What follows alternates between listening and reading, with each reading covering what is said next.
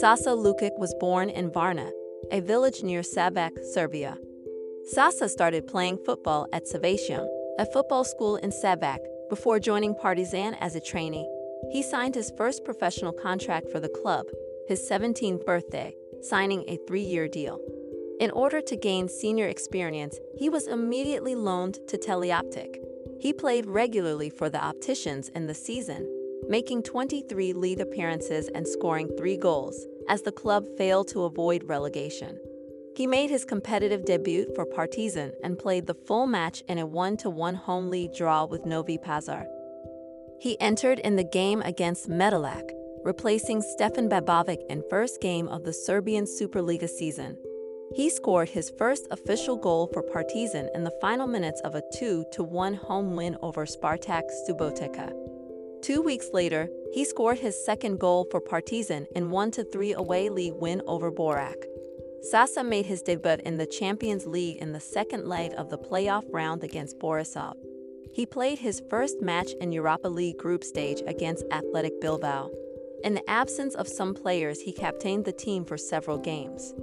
Sasa was signed by Italian club Torino. He made his debut in Serie A in a 4-1 win away to Palermo, replacing Marco Valdifiori. He was loaned to La Liga side Levante for one year. Fulham signed Sasa for £10 million from Torino. He made his under 21 debut for Serbia during the under 21 championship qualification, coming on as a substitute in a 5 0 home victory over Lithuania. He made his debut for the Serbia national team in a 1 0 win against Lithuania. He was selected in Serbia's squad for the World Cup in Qatar. He played in all three group stage matches against Brazil, Cameroon, and Switzerland. Serbia finished fourth in the group. Sasa is a quick, hardworking, versatile with good vision, passing, and technique, and well rounded midfielder who is also capable of playing in several positions due to his ability to aid his team both offensively and defensively.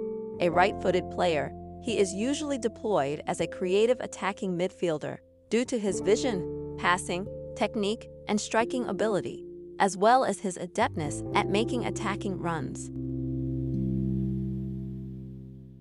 Remember to follow Golia. If you enjoyed the episode, tap the love heart and share it with a loved one. You can always comment on the episode via Spotify mobile app by replying to the episode question. Your comment will get pinned to the episode for everyone on Spotify mobile app to read and react to it